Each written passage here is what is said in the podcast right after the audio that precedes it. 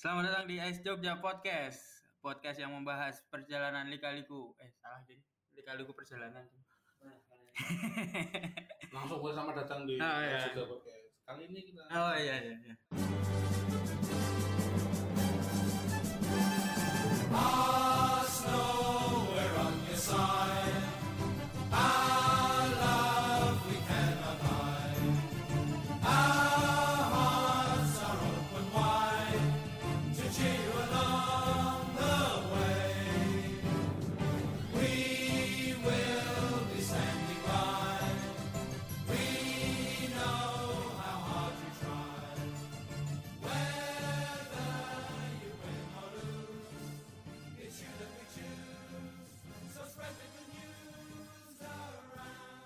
Selamat datang di Ice Jogja Podcast. Kali ini bersama Arsenal Kitchens lagi. Halo. Ada tamu tambahan yaitu seorang Preston, Preston. Oh, Preston lagi. Eh. Fans dari Preston North End. Mukti Entut. Ya. Eh, mantap sekali seorang healthy food Healthy food. survivor. Survivor. Single factor. Single factor. Oke. Eh, di podcast kali ini kita akan membahas prediksi Arsenal versus Watford. Line up yang akan diturunkan Hmm. langsung saja memberikan kisi-kisinya Hmm. untuk prediksi Arsenal versus Watford. Mungkin masih akan sama kayak lawan Spurs kemarin. Hmm. Empat tiga tiga. Kabar terbarunya sih nggak ada pemain yang cedera ya. Cedera baru dari kemarin cedera internasional. Saka, Hmm. terus Torreira disebut disebutkan kalau mereka cedera, tapi ternyata sampai hari ini mereka sehat-sehat walafiat. Oh. Terus maksudnya nggak ada cedera yang serius. Serius, Paling cuma memar-memar kayak gitu. Jadi Tinggal dipijet ke. tinggal Terus kabar baiknya, kabar bagusnya Rob Holding udah latihan penuh dengan tim utama. Oh. Katanya sih udah bisa dimainkan kapan aja. Itu kabarnya ya. Kalau baca-baca di Football London sama di beberapa tweet, Rob Holding udah latihan. gitu. Yang masih akan absen Bellerin, Tierney sama Dinos. Tiga-tiganya ini akan kembali masih bulan depan perkiraannya ya. Tapi bulan ini mereka udah bisa latihan katanya. Jadi mungkin akan sembuh lebih cepat itu benar kabarnya itu benar. Tapi udah sempat ini belum sama apa tim utama gitu. Belum latihannya masih terpisah. Masih terpisah ya. Di mana, Mas? Latihannya. Di lapangan latihannya. Di pintu. Mancing. Apa dia, Bang? Di pintu. Saya saya mau nanya Rob Holding itu yang dipinjemin ke Fulham bukan? Oh, Chambers. Chambers. Chambers, Chambers. Bukan itu. Rob Holding Tapi Dulu dari kemarin katanya permainnya cukup impresif kan? ya pertandingan pembuka itu dulu. Oh, enggak pas musim lalu. Oh musim lalu. Itu jadi pemain terbaiknya Fulham. Tapi degradasi. Ya pemain terbaik tapi di Fulham sama aja orang degradasi. Tapi kan sebuah prestasi individu dari seorang Itu kayak kamu ranking satu di kelas tapi muridnya dua. tapi nggak apa-apa. Saya kira ditarik kembali enggak toh? Ya ditarik kembali ke Oh, Arsenal. Chambers di, sekarang di Arsenal. Iya. Hmm, ke Persib Bantul katanya. Persiba Bantul. Enggak, tapi bagus lah Mas. Maksudnya di back Arsenal tuh ada Ya. English core ya, Pak, istilahnya. Ada Chambers dan Rob Rob Holding. Hmm. Walaupun nggak tahu kalau main bareng paling cuman guyon nanti ya. Seumuran kan, saleting. Ya. ya, kayak tua Chambers. Oh, tuan saya. Tua Chambers. Konco dolanan nekeran gimana? ya itu tadi Nah. 4-3-3 karena holding udah bisa main katanya ya. Mungkin harapannya akan ngelihat dia nggantiin salah satu dari Socrates atau David Luiz. Dua back ini kan kemarin performanya jelek banget ketika kalah sama Liverpool terus draw sama Tottenham juga performanya masih naik turun dan cenderung jelek kayak gitu. Hmm.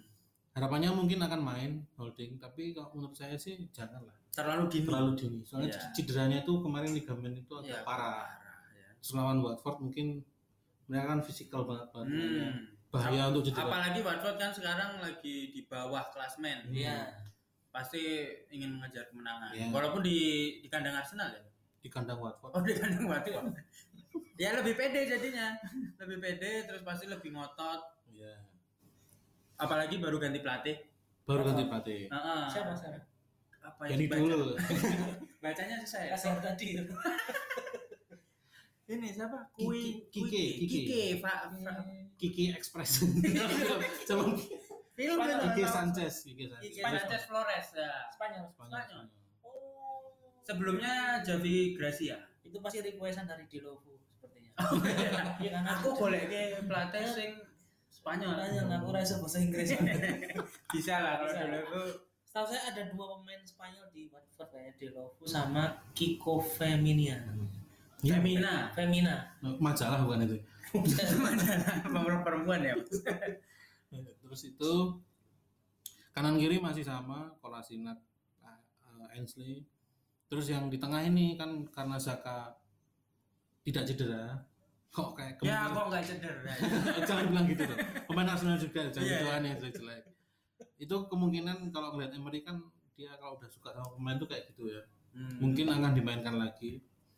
Nah, karena kemarin blunder blunder tag tag Nah itu apakah akan berubah itu apa komposisi lini tengah Arsenal? kalau menurutku sih harusnya Saka itu di drop dulu. Maksudnya kayak dia kan kapten. Terus kemarin ngomongnya agak ngawur juga ketika Oh iya di gitu. wawancara. Walaupun dia waktu itu kan berseragam Swiss, maksudnya nggak Iya. nggak nggak di Arsenal gitu. Tapi janganlah ngomong yang jelek-jelek di depan kamera gitu loh. Iya sih itu Kapten. kapten. baiknya memang di drop dulu kayak bentuk hukuman gitu loh maksudnya Hmm. performamu jelek kamu jadi pemain yang bikin pelanggaran paling banyak blunder paling banyak itu ya kamu merenung merenung dulu lah. Terus digantiin Torreira. Mungkin Torreira Sebalos Guendouzi. Oh. menarik untuk dicoba. Tapi kan kalau ngelihat Emery yang kalau udah sayang sama, sama satu pemain Pemain kan udah. kayak gitu. Jadi kemungkinan kalau ini normatifnya aja ya. Normatifnya. di tengah itu Saka Torreira dan Guendouzi. Tapi menarik maksudnya Torreira lagi gitu. Maksudnya kan ming- minggu lalu lawan Spurs Torreira juga yang main tapi kurang berhasil. Walaupun memang posisinya nggak nggak sesuai ya, sih. ya ini kan ini membaca Emery yang kayak gitu loh. Hmm. Orangnya tuh kayak gitu loh, udah suka sama pemain kan kayak gitu. Hmm. Kalau aku sendiri sih ingin ngelihat itu tadi trio Torreira, Guendouzi, Ceballos. Karena kemarin uji tanding eh kualifikasi ya Spanyol. Dia main di depan tuh bikin satu pra asis. Oh iya betul betul. Jadi pemain-pemain Bagus banget itu. penghubung Ah. lini depan dan lini tengah itu dibutuhkan gitu loh. Jadi dia cocok. Berarti Torreira yang di DMF sama Bendozi. Eh, Modelnya itu 21 Torreira gitu kan. satu, Oh satu Nomor enam. Ah, nomor 6. nomor 8 Guendouzi, Guendouzi. nomor 10 Ceballos. Tapi bentuk bentuknya segitiga di tengah. Hmm. Kan mainnya 4-3-3 nih. Terus geser ke depan itu mungkin ya ini kan harapan ya, cuma harapan. Lacazette itu di drop dulu.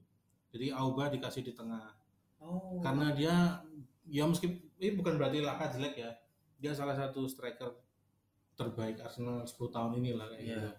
Tapi ngelihat Auba yang lebih bagus di tengah itu uh, ada baiknya mencoba Nelson di kiri. Betul. Nelson kan udah umur 20 ya ini ya. Hmm. 20 atau 21 gitu. Dia itu udah saatnya apa sih istilahnya? Performa Menunjukkan. performa terbaiknya di- ditarik keluar. Soalnya Hmm. itu penting nanti untuk jangka panjang. Dia kan ya boleh dikata dia masih backup gitu ya. Hmm. Sebuah tim yang ingin berkompetisi secara maksimal gitu ya harus punya backup yang dalam performa terbaik. Jadi ketika ada tim utama yang absen, nggak akan kesulitan lagi cari backupnya. Kayak kayak musim lalu misalnya ya, kalau tim intinya cedera, tim cadangannya nggak bisa step up untuk menggantikan gitu loh. Kayak Mkhitaryan, Oh iya. kayak gitu kan angin-anginan. Angin-anginan. Nah kalau di backupnya ada yang performa juga bagus kan rotasi enak, terus ganti-ganti di tengah pertandingan enak. gitu. Jadi mainin tiga trio striker yang kita idam-idamkan dari dulu kayak PP, Auba dan Auba, Laka Laka. itu bagus sih, tapi Jangan sering-sering. jangan sering stok striker kita kan cuma dua, Auba Oh, sama iya. Laka. Ada baiknya ganti dulu, mainin Auba di tengah, Nelson di kiri, PP di kanan.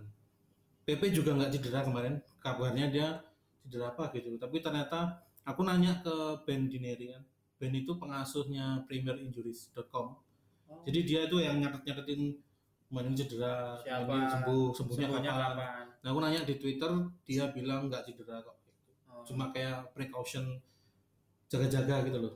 Dia dipulangin ke Arsenal biar uh, fit. Tapi udah sempat main di Enggak, dia sampai ke Oh belum main ya. sampai ke Pantai Gading itu langsung dibalikin lagi kok. Kira-kira ngapa Mas Mukti kok langsung dipulangin? homesick kan rumahnya di Pantai Gading. Rumahnya emang dari Pantai Gading Mas. kos sih kos sih bukan homesick kos kos Kos, sih oh. kos sih kangen kos. kos di kos anu ya London Utara. Hmm, utara itu seperti mahasiswa yang kuliah di Jogja Hmm. yang dari Jakarta pasti ketika balik ke Jakarta aduh kangen kos Jogja itu terjadi Apalagi kosnya bebas. apalagi kosnya Ke mana kosnya restoran ya? Ini kita kok. Bagaimana dengan Ozil Mas? Sempat kemarin dimasukin ke bangku cadangan oleh Emery, tapi tidak dimainkan.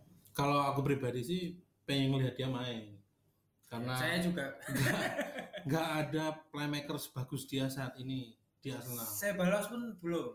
Sebalas tuh ya sebenarnya kalau menurutku sih dia bukan nomor 10 murni. Jadi dia Hmm. lebih ke nomor 8 yang advance kayak Ramsey itu loh. Jadi Box dia to box ya apa sih istilahnya? apa ya? Box to box tuh lebih ke Guendouzi. Oh. Jadi di tengah tengah ke depan. kayak Ramsey. Kayak Ramsey. Ramsey itu kan kalau menerima bola di belakang itu apa ya? Dia nggak terlalu lengket dengan bola. Nah, dan malah uak uak uak. Sebalos bisa, tapi Iya, dia bisa. lebih bagus lagi kalau dia agak ke depan. Ah, iya iya. Kalau Ozil kan murni nomor 10. Murni. Terus ngelihat ngelihat poten potensinya ngelihat Ozil ngelayani Auba, Laka sama PP itu kita tunggu-tunggu gitu loh. Nah, sih. Jadi apa di depan kalau trio itu ketambahan Ozil itu. Kalau Ozil main, temennya yang di tengah harus lebih ke model fighter ya. Jadi mungkin Berarti ya, sama Torreira. Ya memang harus mengorbankan salah satu Sebalos Hmm. Ozil harus milih. Harus milih. Kalau bareng kemungkinan Bisa aja kalau main 4-3-1-2. Terus nanti Jadi di tengah Torreira, Guendouzi Sebalos, depannya Ozil, duetnya Laka, Raka sama Auba. Auba. PP cadangan dulu. Berarti mengorbankan PP. Intinya sebenarnya soal taktik fleksibel sih. Bangku cadangan itu ngasih fleksibilitas buat Emery. Kalau semuanya fit dan performanya bagus. Iya. Tapi Ozil tuh belum main sama sekali ya. Pertandingan. ini belum. Pramusim tapi kan main. Pramusim bagus banget kemarin lawan Barcelona itu patokannya itu sih. Nah. Kalau pengen lihat uh, performa Ozil di bawah Emery itu kayak Tapi sebenarnya fit nggak sih dia tuh maksudnya fit atau dia se- sebenarnya ada cedera kecil apa? kalau kalau menurutku sih dia fit sebenarnya, cuma psikologisnya mungkin ya. oh, gara-gara- dia mungkin mentalnya nggak segede kolasin apalagi hadapin begal kayak gitu kan ternyata itu mafia lagi Iya. mafia Eropa Timur ya Oh iya, emang masih iya ya? kan dia bersumpah akan menguras semua kekayaan Ozil Ngeri banget ya. karena dia di dibully sama sama teman mafia Si karena gagal ngebegal Oh, oh si Katanya sih. begalnya itu dibully Mm. sama temannya. Kok bisa sih? Ini mungkin agak eh, keluar dari topik ya, tapi kok bisa sih Ozil ini apa ininya apa apa masalahnya gitu loh? mungkin psikologis ya kamu habis nikah Oh iya, dia terus tiba-tiba nyawamu nyawa istrimu terancam di kota yang udah kamu anggap sebagai rumah gitu loh Enggak, tapi kenapa Ozil gitu loh, Mas? Ozil kan juga masalah Ya, pemain- sama yang sama orang. mungkin fame-nya paling iya tinggi di Arsenal kan dia. Oh, judi online nggak bayar paling ya kita nggak tahu kenapa Ozil. Atau Fortnite dia main terus apa menang terus. Nah, sambil ngebacok paling Masa Oh iya, cupu lo cupu lo Coba sih DC anu mafia. ya kalau Iwobi paling cuma dimaling pentil topnya. Kejahatannya kecil. awas tenang paling penting cok Sing kan bentuknya granat. warna-warni loh. Ini lumayan loh dulu tuh.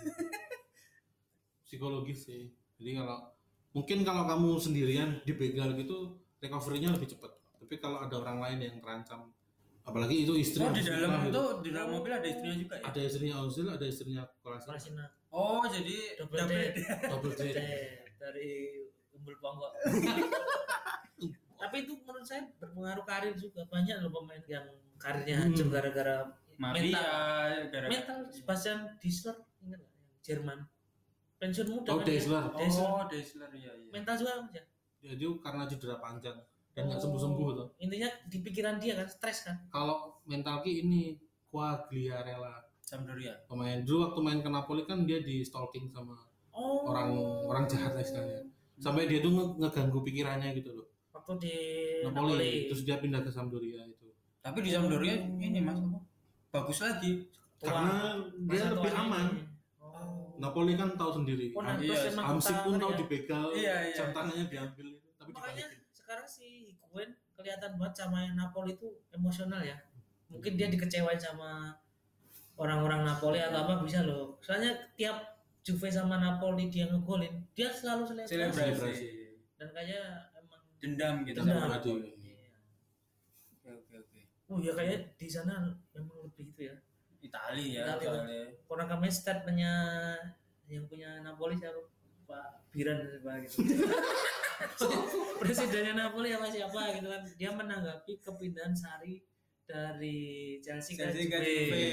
Dia bilang semoga karir Sari di Juve seperti karir Sari ketika di Napoli yaitu sama sekali Tidak. tidak juara. Eh malah gerah saat ini gitu. Sari saat ini Sari masih di Wiro Sabar. Wes nilai itu mas Nen. Udah di bangsal bangsal mawar. Bagus. Kita Kembali, kembali lagi ke prediksi Arsenal versus Watford. Tadi sudah ya line line up. Di lini Ah. belakang tadi sudah, lini tengah sudah, depan sudah. kiper kiper Kiper. jelas. Perlino. Tapi ada kemarin ada komentar dari Martinez apa namanya? Dia ingin maksudnya secara intinya ya itu pengen bersaing Oh, dan iya. dia dia kayak eh, aku ki yo iso luwih HP ngono atau sama dengan Leno gitu. Ya semua semua laki-laki nggak ada yang mau diduain lah ya. Jadi pilihan kedua itu Iya. pahit bos. Tapi Mungkin- pasti ada kesempatan ya nanti buat Ya, ada Europa League lah Europa pasti. League. Carling Carly. Ganti. Ya Carabao. Carabao. eh Carabao Cup. Apa FA Cup lah. Ya mungkin mainnya di situ. Inter Toto lah Serangan. Kok lawas tenan gue.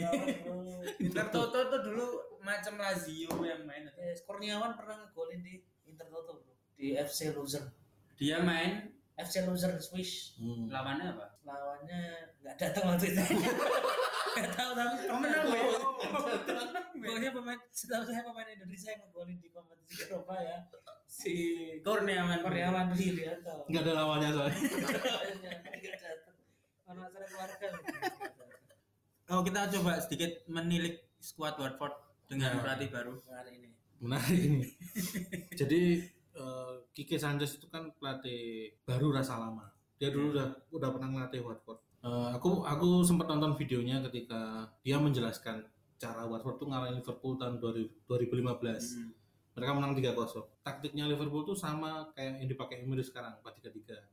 Eh, Kike Sanchez dia main dengan 4-4-2. Seperti selayaknya tim yang bertahan gitu ya. Dia main direct. Idenya adalah memenangkan second ball di wilayah lawan. Waktu itu dia punya Gini sama Igalo yang gede-gede Oh itu. iya.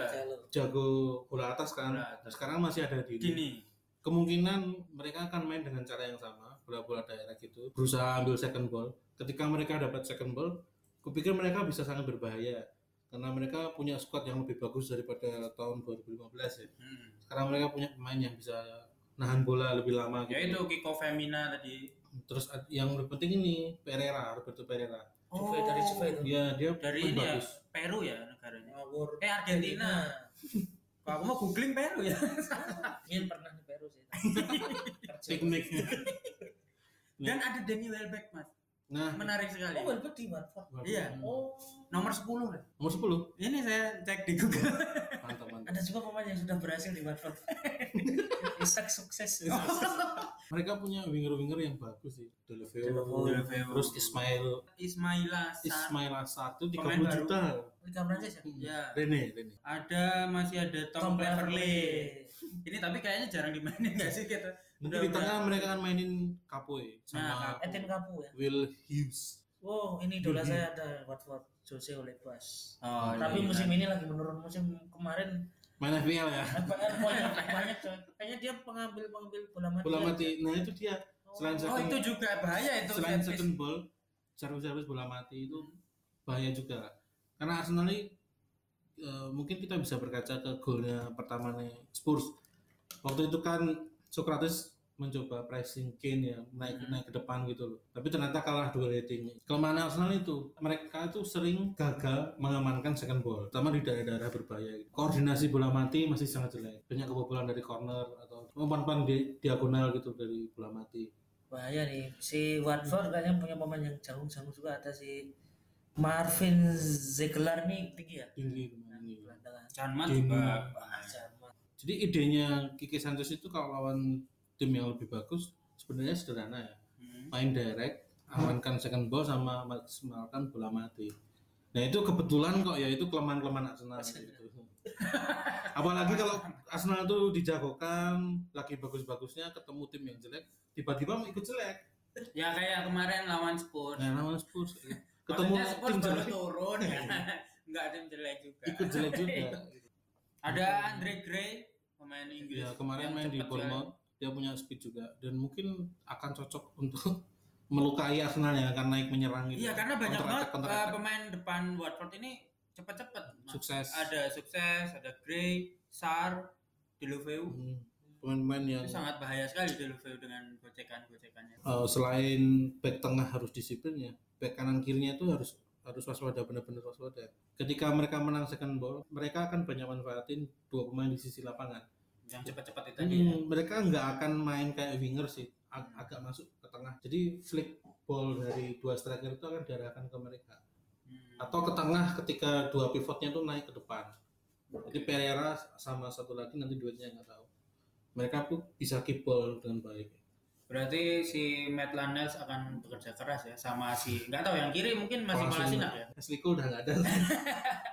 Kieran Gibbs oh iya. ujian bagi Matt Lanel Hmm. dan mungkin bisa jadi tes buat dia apakah dia akan tetap di tim utama karena Bellerin udah siap-siap mau Hmm. main lagi kan squad Arsenal musim ini sangat kompetitif ya sepertinya Chef. Lumayan sih cadangannya lebih bagus daripada maksudnya musim-musim sebelumnya musim panas kemarin itu kupikir sukses ya, sukses dalam menjual one man yang nggak terlalu berguna dalam tanda kutip Hmm. performanya jelek kayak gitu. Itu bagus untuk persaingan karena mereka yang menggantikan itu kan punya akan punya motivasi lebih ini loh. Karena tahu standar jeleknya tuh kayak apa. Standar bawahnya kayak apa. Jadi jangan ditiru nih standar jelek itu kayak gini. Makanya kemarin di pramusim kayak siapa mas? warnanya camak bagus mas itu mas comeback lawan Reading dulu oh keren banget itu Hampir dibeli Liga Indonesia kemarin Iya. Nggak jadi. Nggak jadi udah masuk market itu cuma satu miliar apa berapa gitu Marwan Cham Mereka sebutin namanya ya kayak Mkhitaryan Mkhitaryan. Standar jeleknya tuh kayak gitu. kelihatan banget maksudnya Makanya kemarin di pramusim kan main mudanya itu benar-benar kelihatan menonjol kan. Karena mereka tahu uh, ada ada kesempatan yang bisa mereka ambil. Iya. Apalagi ketika main di tim utama tuh belum sembuh Hmm. atau performanya menurun. Jadi kompetitif banget menurutku. Mas Mukti prediksi Arsenal versus Watford berapa? akan sedikit hujan gol saya tiga dua Untuk Eh, Arsenal untuk Arsenal. karena dua tim ini tipenya kayaknya berani bermain terbuka kayak kayaknya besok Oh ya kalau tipe permainan Flores ini Dia ini sih karena dia ngelatih tim menengah ke bawah ya. Dia pasti menyesuaikan timnya ketika lawan tim besar. mm, nggak mungkin uh, mungkin agak nggak mungkin dia bermain sangat terbuka tapi bukan berarti mereka nggak bisa cetak banyak gol. Mm, ke gawang Arsenal ya. Kita tahu. Tapi yang saya, saya yakini benar ngomongnya Mas Seno Arsenal kayaknya nggak mungkin clean sheet. Dan ini memang bu- bu- belum belum minggu kebangkitannya Watford. Eh, ya sebelum melanjutkan pembahasan ada kuis di Ais Jogja Podcast kali ini. Berhadiah dua buku Arsenal berhati nyaman yang ditulis oleh Arsenal Kitchen. Ada dua pertanyaan. Kali ini satu pertanyaan dulu. Pertanyaan kedua di akhir podcast ini.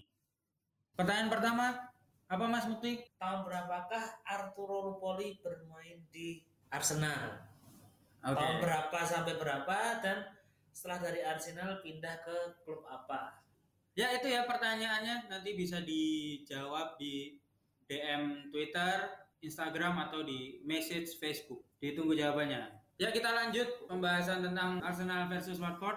prediksinya sih menang Hmm. Harapan itu bukan prediksi. prediksi nih prediksi Oh, menang. prediksi. Objektif berarti ya? objektif ya, objektif prediksi menang skor tipis mungkin ya 2-0 lah Tapi Watford belum pernah menang ya di IPL. hmm. Pertandingan pertama kalah 3-0 lawan Hmm. Brighton, Hmm. terus kalah 1-0 lawan apa itu lupa saya. aku ralat di skornya 2-1 Udah, Zat. karena membayangkan Arsenal clean sheet itu kak masih berat. Walaupun kipernya keren mas, backnya ya. itu kipernya Ter Stegen pun bisa kebobolan kalau dia main buat Arsenal. Karena cara main dan blunder itu loh masih belum bisa dihilang. Apalagi aduh Saka loh mas. Maksudnya aku wedi ya maksudnya khawatir ya kalau dia main lagi. Jadi- soalnya Saka itu lawan tim mana pun juga sama mainnya kayak gitu. Entah itu tim yang di bawah klasmen atau di tengah di atas. Hmm. udah saatnya dia Sama. di terus ya cadangan dulu. Biar merenungin kesalahan kesalahan dia itu tapi kalau kapten tuh sebenarnya um, Emery udah ini belum sih mas? Menunjuk secara resmi gitu? Atau nggak dikasih tahu ke media? Soalnya nggak ada berita tentang ya mungkin Itu tipe tipe pelatih kayak gitu ya. Kan ada yang ngumumin ada yang Hmm. enggak gitu. Kayak Wenger itu kan kayak suka ngumumin. Nah, dia udah matok A, si A si B jadi pela- di kapten gitu Nah ini menarik sih sebenarnya. Kalau Saka nggak jadi kapten, misalkan nggak diturunin, apakah Lacazette, Sokratis Sok- oh Sokratis ya. David Luiz juga bisa jadi kapten Tapi kan bu- pemain baru mas. maksudnya pengalamannya dia itu Ah. pengalaman kapten material gitu Iya. kalau nanti Bellerin balik aku kasihin ke Bellerin kalau aku Emery ya Oh iya banyak Gunners yang pengen banget Bellerin. Tapi kalau menurut saya nggak cocok mas Bellerin. Terlalu apa ya? Minye-minye gitu loh. faktor lengan saya Oh ya, Mas Bahasa- Mukti sudah membahas ya. podcast kemarin oh iya syarat utama kapten itu lengan Semuanya harus bisapnya Keker. kencang, kekar. mohon maaf Messi itu dikasih ban kapten kayak kempes gitu kayak kurang kurang kurang kapten gitu Kalau kaptennya Preston siapa mas? Pres Tugiadi Tugiadi pemain naturalisasi. Dari mana itu? Gabon ya? Ponorogo Oh ya kemarin itu kan libur dua minggu. Hmm. dan ada laga internasional. Hmm. banyak pemain Arsenal tuh yang main. Yang impresif ya itu ada Deket ya Ketia mencetak dua gol di U21 apa U23 Ya, pemain tim muda gitu. Nanti muda eh, sama Nelson. Hmm. Nah ini sepertinya Nelson kalau Ketia kan tetap masih di Leeds ya nggak mungkin maksudnya kita nggak akan lihat dia satu musim ini Hmm. di Arsenal. Nah kalau Nelson ini sepertinya menjanjikan walaupun lawan Spurs nggak diturunkan. Itu komentarnya gimana saya? Eh, kayak yang aku omongin di awal tadi ya dia akan jadi pemain yang paling dekat dengan tim utama maksudnya Hmm. dia di usia 20 itu pengalamannya itu lebih banyak daripada pemain yang lain Hmm, hmm, dia udah main di Jerman udah merasakan kultur yang berbeda gitu. Kupikir itu modal yang bagus untuk sesegera mungkin menjadi pemain dewasa gitu loh. kelemahannya kan masih itu ya masih ke bawah kayak emosi masih ke bawah itu. Kalau dia bisa naikin performa dan mempertahankannya ya istilahnya. Kupikir 10 tahun ke depan tuh sisi lapangan Arsenal aman lah. Kalau nggak dijual. kalau nggak dijual jadi kalau mau mainin uh, Auba ke tengah di striker tengah terus cadangin Lacazette itu sisi kiri itu aman Hmm. posisi Nelson itu sekarang kayak gitu jadi ini masa-masanya dia itu uh, masa depannya ada di tangannya sendiri gitu kesempatan itu pasti datang karena kalau melihat squad sekarang kan tipis Hmm, pasti main lah. pasti main pasti akan dapat kesempatan main Apalagi Liga di, juga. di dua pertandingan awal dia main terus. karena Emery juga bukan pelatih yang uh, risih memainkan pemain muda gitu loh. Malah sepertinya dia senang gitu. malah ngasih kesempatan. Jadi kupikir itu kesempatan yang bagus ketemu pelatih yang suka memainkan pemain muda itu harus dimanfaatkan betul-betul. Pesaing terdekatnya Nelson itu udah nggak ada Iwobi. Oh iya sih. Iwobi masih kehitung pemain muda lah ya umur 24 ya sekarang ya. Heeh, masih. itu usia-usia yang memang harus sering main di tim utama kan. Tapi Arsenal di tim utama udah punya udah punya starternya sendiri gitu dengan Iwobi pergi cadangan yang paling deket ya cuma Nelson apalagi Mkhitaryan juga udah cabut Dia cabut. yang bisa main di kiri juga Apa emang si Emery ini di musim ini benar-benar ngefilter pemain ya? Maksudnya dan biar biarkan si pemain muda ini tampil gitu. kalau ngomongin filter itu tadi harus mundur agak jauh terutama ke ini masalah Wenger dulu jadi dia mau mempertahankan pemain yang harusnya sudah tidak dipertahankan kayak Karena Wenger ini ya kayaknya dia tipe kalau yang sama pemain sayang banget gitu. Iya. pemain yang performa jelek kan harus dibuang tapi kan nggak mungkin langsung satu musim buang langsung banyak kayak Hmm, dilakukannya itu harus dengan bertahap kayak gitu bertahap. Dan ini masih di dalam tahapan itu ya. Meski, sekarang. oh ya, meskipun kita bilang bertahap kan musim ini tetap banyak yang keluar Iya. Walaupun ya masih on loan sih kayak Hmm. si siapa Mkhitaryan dan si siapa tadi Kalian ini El Neni itu juga. proses yang bagus makanya kelihatan kayak di filter banget kan Iwobi dijual ya? Dijual Mahal ya, 40 Mas? juta. 40 juta buat beli Iwobi seorang Iwobi dihargai 40 juta. Buat beli Innova. Keren banget. Buat beli Iwobi ternyata harga jualnya tinggi juga ya? Iwobi? tinggi karena dia ya istilahnya walaupun dia dari Nigeria enggak. tapi dia udah lama di Inggris gitu loh. Kok Punya Nigeria kok Nigeria kamu bilang walaupun Nigeria? Karena paspor Inggris Inggris. itu Oh. penting sebenarnya bisa main buat timnas Inggris sebenarnya oh kan sejak umur 8 tahun dia senang Walah. Iya, Mas. Oh ya di luar negeri boleh dua paspor. Mm-mm. Indonesia susah ya. Udah tapi kemudian kota gede aja nggak boleh. Harus satu. Kemudian kemudian kota gede kota kakak Sleman nggak boleh sekolah di kota oh iya Ketia Sakit ya. Ketia juga impresif mencetak dua gol Ah, sebelumnya aku harus minta maaf dulu sama yang ya dulu aku sempat ngeremehkan dia bukan ngeremehkan sih berhenti berharap sebenarnya tapi memang sebenarnya aneh loh mas. Dia tuh dribble tuh aduh ngopo maksudnya nggak Iya ketika musim lalu itu bagus lah. ya gitulah. Tapi begitu pramusim dia itu kayak si Joe Willock ini. Hmm. perkembangannya itu langsung grafiknya itu langsung naik gitu loh. Hmm, hmm, hmm. alasan aku berhenti berharap itu tadi konsisten. Main muda itu harus konsisten dulu.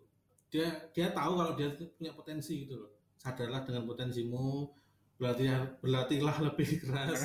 Konsisten. Itu aja dulu nggak usah mikirin yang aneh-aneh. Kalau dia bisa konsisten sih aku pikir dia bisa jadi kayak Aubameyang. Jadi Aubameyang ketika di Dortmund kan disebut sebagai salah satu poacher paling mematikan di di dunia dunia.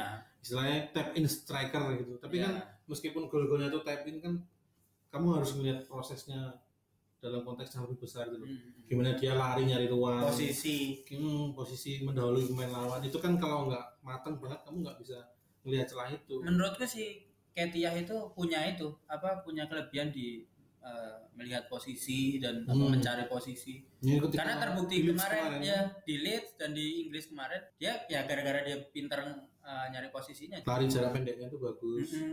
pinter nyari ruang ya bisa kayak Obama yang kalau dia konsisten. Ada kabar dari Joe Willock mas? Extend new contract.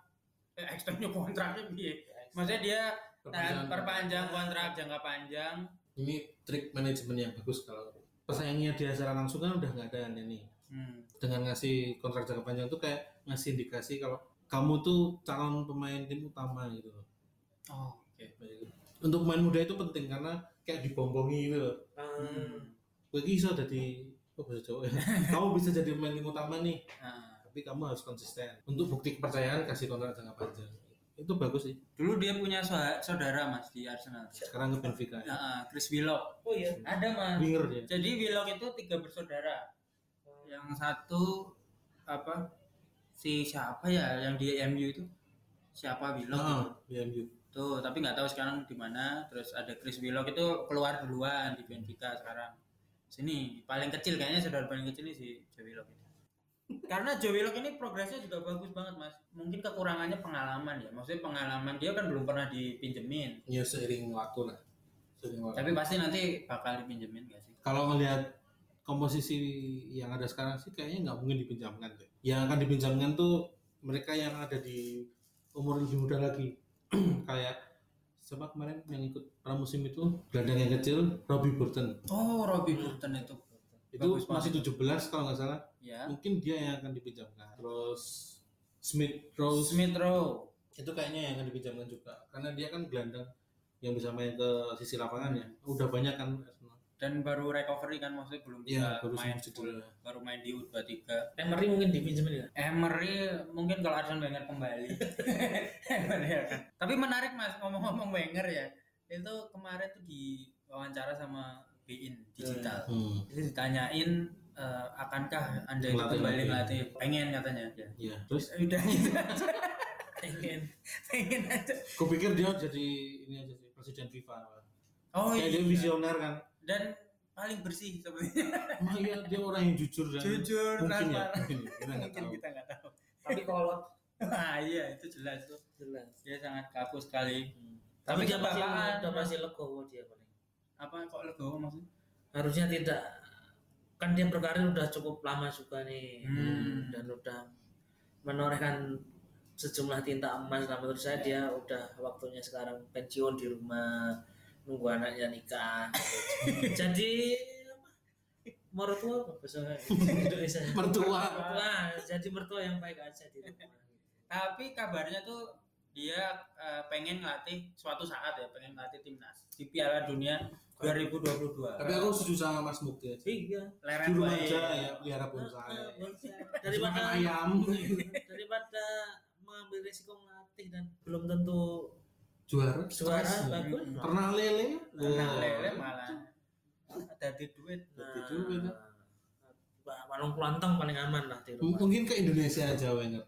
Jualan cendol dawet. Enggak, malah mending bikin seminar wae. Mina, bagaimana cara menjual pemain muda? Karena di Indonesia banyak pemain muda. Banyak. Anda ingin cepat kaya? Jadi motivator. Kalau menurut Mas Eno, empat pertandingan Arsenal di awal musim kalau dinilai berapa? Enam setengah. Masih enam setengah. Menurutku sih lawan Spurs harus menang kemarin. Harusnya menang. Harusnya menang.